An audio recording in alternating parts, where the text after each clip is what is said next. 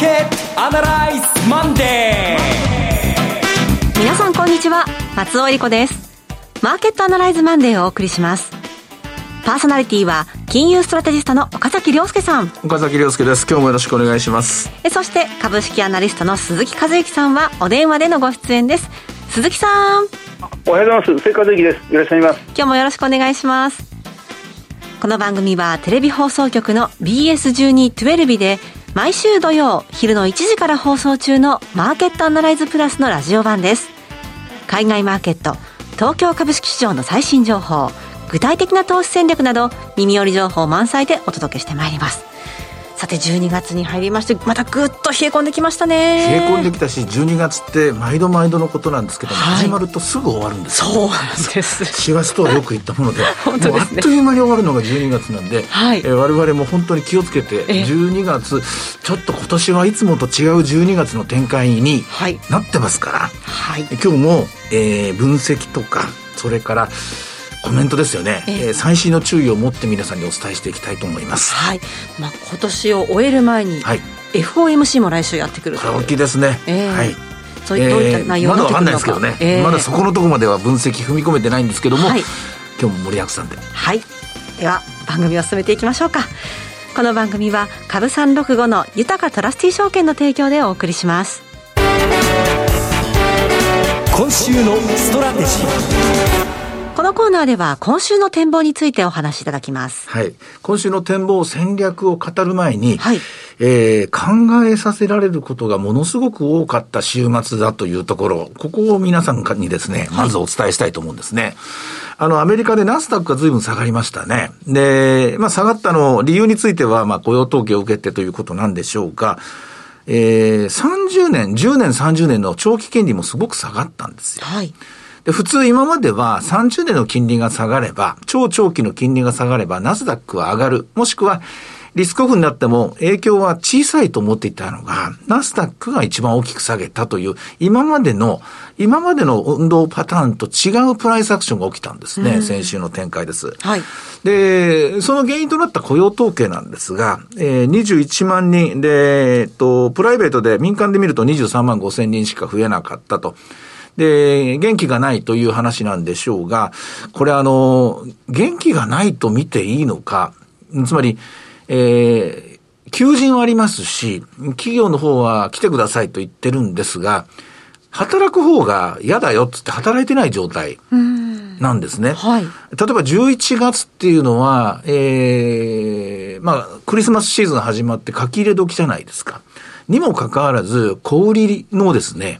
えー、雇用っていうのは減ってるんですよ。はい。働きたくないと。いうわけです。あの、来てくれ、あの首を切られてんじゃなくてこ、こんな仕事でこの給料じゃ嫌だわっていうことで動いてるんですね。で、さらに、えー、っと、失業率が4.2まで下がってるっていう、で、雇用は伸びてないっていうことは全体で小さくなってるってわけです。うん、募集団が小さくなってるってわけですね。で、人手不足続いてますから、賃金上昇率は相変わらず4.8%あると。まあ、ここまでが皆さん伝わってるところだと思うんですけども、賃金上昇率の今のこの4.8という数字は、データとしては2006年から作られているデータで、それ以前は、えー、賃金上昇率の計算はですね、えー、っと、プロダクションおなんだっけな、ノンスーパーバイズだったかな。要するに管理、非管理職の人たちの、えー、賃金上昇率というのが計算されてたんですよ。えー、っと、2006年からですね、全体の数字が出たんですけども、2006年までは、えー、えっと、マネージャーとか、うん、あの、管理する人たちじゃなくて、本当に労働者という賃金が計測されてたんですね。うんで、えー、今、それがデュアルで2つデータが出てて、はい、で、アメリカの労働賃、労働市場で、え雇用者の中で、その、いわゆる非管理職の人たちの割合はだいたい82%ぐらいいるんですよ。だいたいこの8割ちょっとっていうのが、えー、非管理職で、管理職がまあ2割弱いるんですね。で、えー、今回全体で4.8%なんですけども、ここのところもういよいよ6ヶ月、4ヶ月以上続いてると思うんですけども、その非管理職の、えー、まあ平社員とか、うん、そういう、いわゆる労働者の賃金は5%以上の水準をずっと保ってるんですね。で、結果的に、それから逆算すると、ちょっとした工夫するんですけどもね、逆算して、見見かけ上出てくる管理職の賃金っていうのは、全然今上がってない。むしろ今回下がってるんですよ。ほう。これどういうことかっていうと、はい、えー、人手不足でした。賃金が上がりました。はい、で、えー、賃金がどんどんどんどん上がってくるもんですから、業績が悪くなり始めてるんですよ。業績が悪くなり始めて、代わりに管理職の賃金が上がらないというか、むしろ減らされてるみたいな、身を削ってるみたいなもんですよ。で、この状況っていうのは1年続くと、えー、やはり業績は悪化してきます。はい、例えば、あの、リーマンショックの時も2007年の、2006年の後半ぐらいからこの管理職の賃金が上がらなくな上がらなくなって、あ、データがその頃ないんで、確か1月からだったかな、見たのは。で、で、まあ、要は、あの、えっ、ー、と、平たくや労働力が足りなくて、労働者の給料上がっていくんだけども、管理職とか偉い人たちの給料上がってこない。これは業績悪化してる。人件費が上がって、業績悪化してる一つの、あの、シグナルなんですね。で、この状況がずっと広がってきて、で、まだ決算とかは、まあ、この間終わったのが、えー、非畜ですけども、10、12ぐらいからおそらく業績悪化にこれ出てくると思います。アメリカの中で。ね、人件費の上昇が。なぜかというと、えー、最初に影響を受けるのが、この管理職部門のカットなんですね。で、次いで、今度は業績全体が悪化して、次に株主の、えー、還元されるのが減ってくるっていう形になってきますから、アメリカの株は、今非常に危ないところまで来ていると。でもちろん、この業績の悪化が、えー、どの程度のものなのか、えー、国全体の景気を悪化するほどには多分いかないと思いますが、軽く業績はスラックの失速状態に入ってきたと思いますから、えー、おそらく、その状況を勘案してのナスダックの下落だったと思うんですよ。うんえー、決してリスクオンだオフだという単純な言葉じゃなくて、雇用統計のどこを見たかっていうと、多分そこを見てるんじゃないかと。私は思います。で、案の定アメリカのビックス指数は30を超えてきました。これは非常に危険な状況です。30を超えてくると、あの、このラジオでも何回かお話してると思うんですが、そのリスクパリティという運動が出てきて、どういう運動かというと、要するにボラが上がったら株を減らす。30を超えるボラテリティっていうのは、機関投資家は耐えられない状況ですから、えそのような状況まで、え先週末の段階で株価のボラテリティが上がってくると、機関投資家は株式のウェイトを下げて、そのボラテリティを下げる、えー、ファクター。としての債券を買うんですね。はい、債券を買うとミックスされて、ポートフォリオのボラテリティが下がります。で、それでもダメならキャッシュを単純に増やします。キャッシュっていうのはボラテリティゼロですから。そうすると、えだいたい15%で100%株を持ってた人は30%までボラテリティが上がったら、株のウェイトを50に減らしなきゃいけない、いけないので、今この現象が起きているんですね。で、この現象が、この先、どんな展開をも、あの、続くかというと、おそらくこれ統計をどんどん見ながら、で、この統計の中でも、FRB が、えー、断固として利上げに踏み切るんだということになると、もう一段下がると。もう一段下がった場合は、繰り返しますが、これリセッションとか、えー、景気後退とかのそのシナリオまではまだ言ってないんですけども、業績の悪化、10、12から、12から業績が悪化するリスクが見えてきました。ということは、今のアメリカの株式市場もう一段下落する。つまり、えー、中古型株なんかはもう始まってますけども、高値から10%ぐらいの下落、えー、グローバルに、えあの、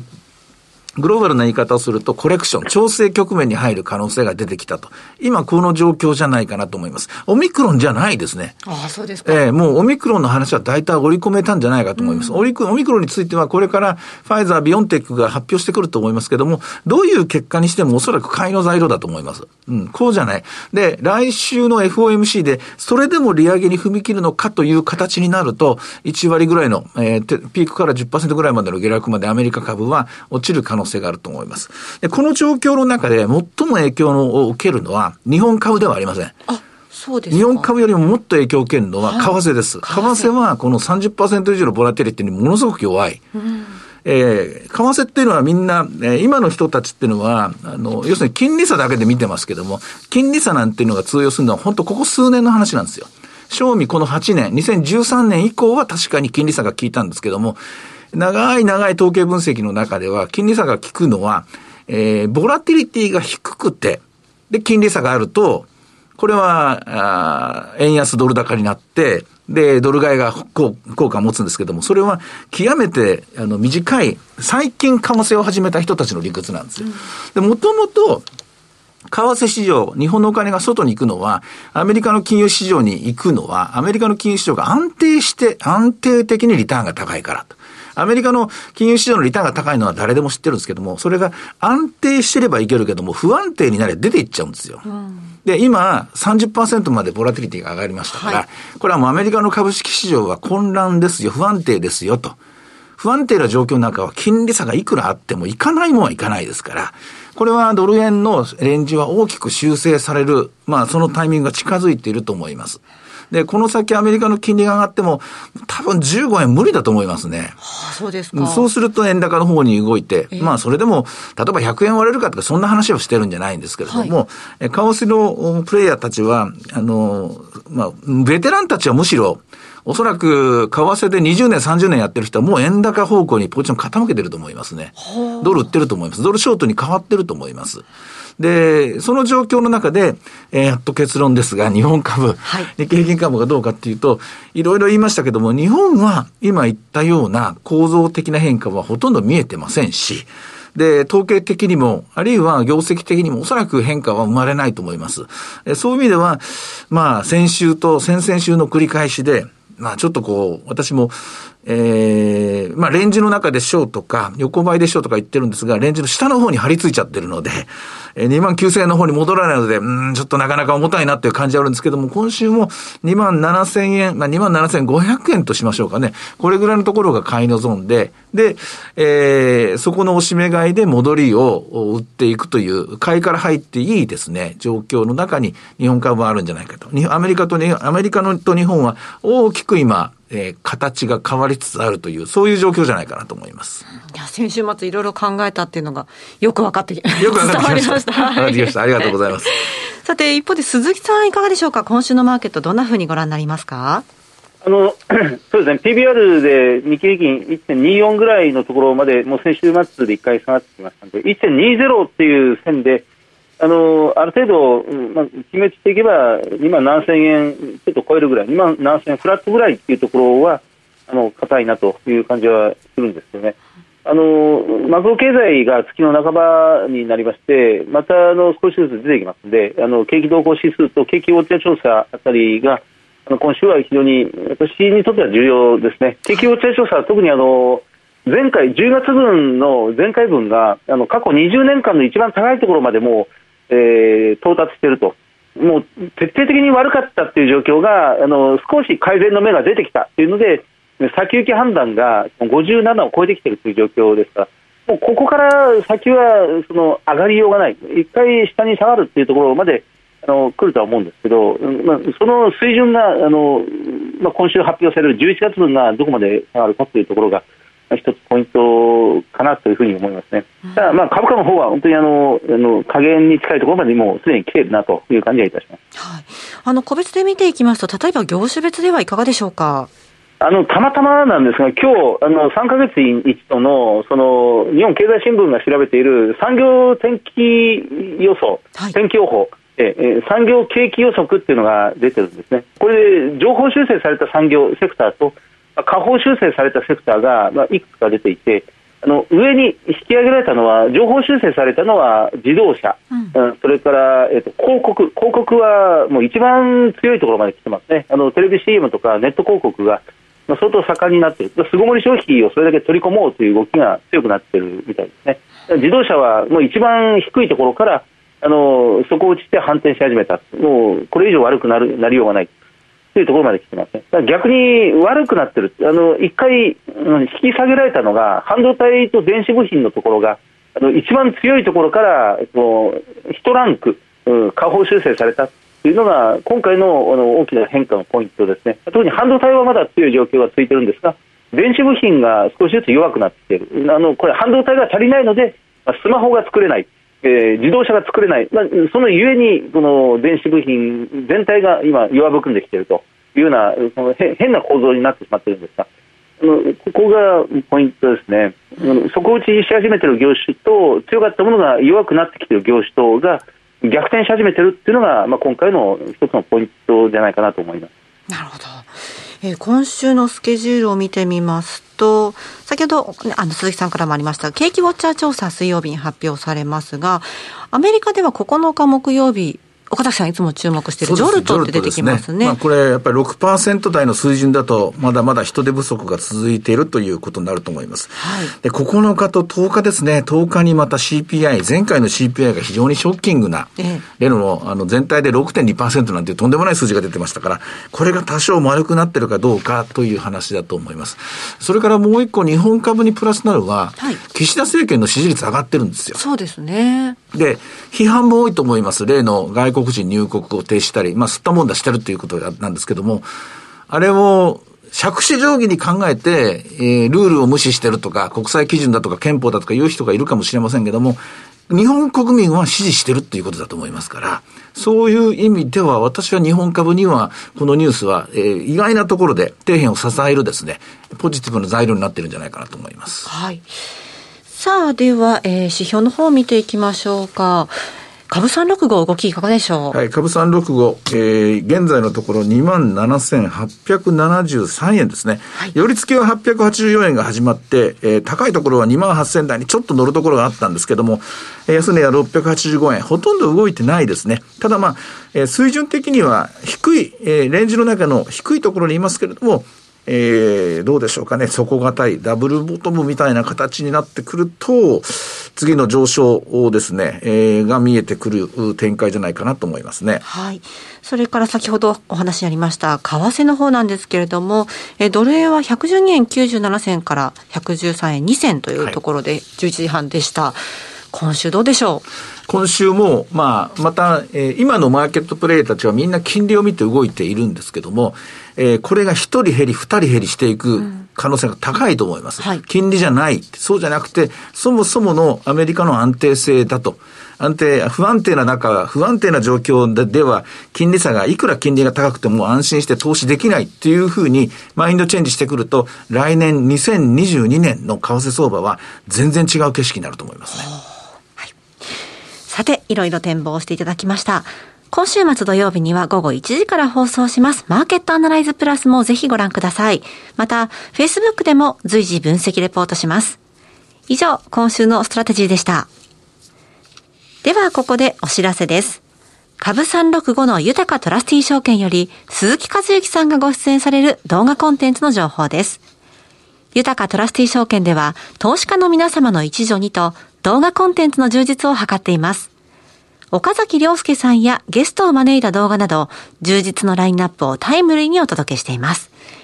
こちらでは鈴木和之さんが2021年注目テーマと鈴数注目株についてお話しされています。さて鈴木さん、まもなく2022年もやってこようというところですけれども、この残りの半月、どうしたらいいでしょうか？あのええ、いつもはこちらで申し上げるところなんですが、企業から少しずつなんですけど、先行きのこの新しい日常、ニューノーマルに対して自分たちをどう、まあ、対処していくかという新しい方針が少しずつ出てきてるんですね。はい、その先週でいうとあの三菱ケミカルホールディングスがその事業分割、会社分割の方針を発表して、株価はそれで一時的に急落してはしまったんですが、それは中期、あるいは長期経営計画に沿った形での企業分割ということを出して東芝とはちょっと違うような形態なんですね、えー、こういう企業自らの動きっていうのが少しずつ明らかになってきますので、まあ、そういうものを追いかけていって、ここからまあマーケットを紐解いていくっていうのが今、重要なんじゃないかなというふうに思います。はい。鈴木さんの動画コンテンツをご覧になられたい方は、豊かトラスティー証券のウェブサイトから、投資情報の豊かマーケットを開いていただき、ひろこのスペシャリストに聞くの鈴木さんのコンテンツをクリックしてください。またこちらは YouTube からも検索ご覧いただけます。アーカイブも充実していますので、岡崎さんのコンテンツなどもご覧になっていただきまして、アンケートにもぜひお答えいただければと思います。さあ、今すぐ、豊かトラスティ証券の YouTube チャンネル、豊か TV を検索。以上、株365の豊かトラスティ証券から動画コンテンツの情報でした。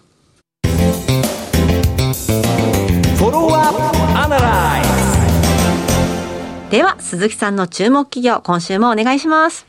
はい、えー、今週は名電車です。銘柄コード6508の名電車ですね。あのまあ、先日、富士電機などご紹介したりしましたが、あのあれと同じ系統の充電会社です、充電企業、えー、っとこれ、充電第5位ということになるんですが、まあ、日立、東芝、三菱電機、それから富士電機、そしてこの名電車ということになるんですね。あの時価総額が大体1200億円ぐらいです。で売上が2600億円ぐらいありますから、かなり割安な状態にあるのは間違いないなと思いますが、えっと、PBR でいうと1.2倍ぐらいです。え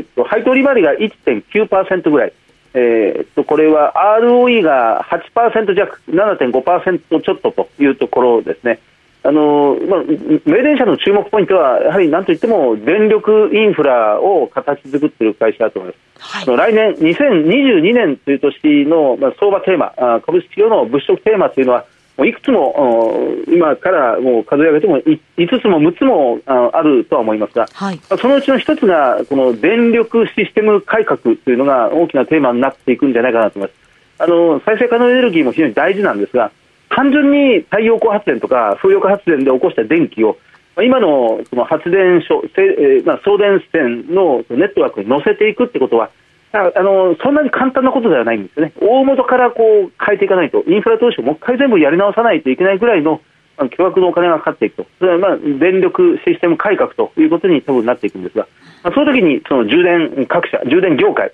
まあ、日立も東芝も三菱電機はもちろんですが、この名電車にも恩恵が相当出てくると。いうことになると思います。それからあのこの会社は充電ばっかりではなくて、このあの自動車向け、モビリティ、自動車業界向けのその、まあ、EV 対策、対応というんでしょうか、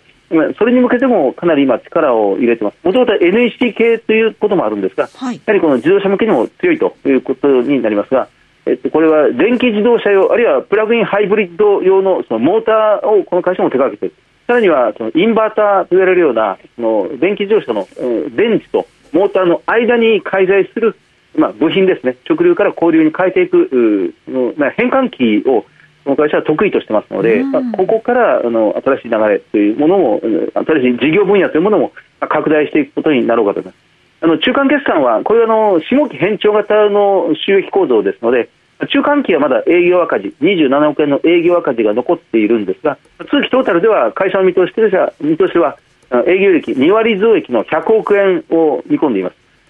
一番伸びるのがこのモビリティの分野が今一番伸びる。それから電力インフラ、社会インフラ、この辺りが伸びていくというふうに見てますので、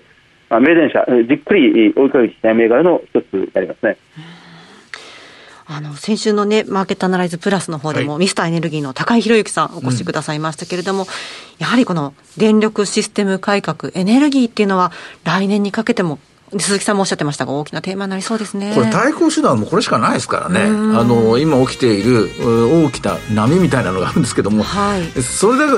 手を込まれて見ててもしょうがないですから、えー、えー、まあ、こういうビジネスモデルっていうのはもっともっと注目していきたいですね。そうですね。ご紹介しましたのは、6508の名電車でした。さて、マーケットアナライズマンデーはそろそろお別れの時間です。ここまでのお話は、岡崎亮介と、鈴木和之と、そして松尾恵理子でお送りしましたそれでは今日はこの辺で失礼いたしますさようならさよならこの番組は株三六五の豊かトラスティ証券の提供でお送りしました。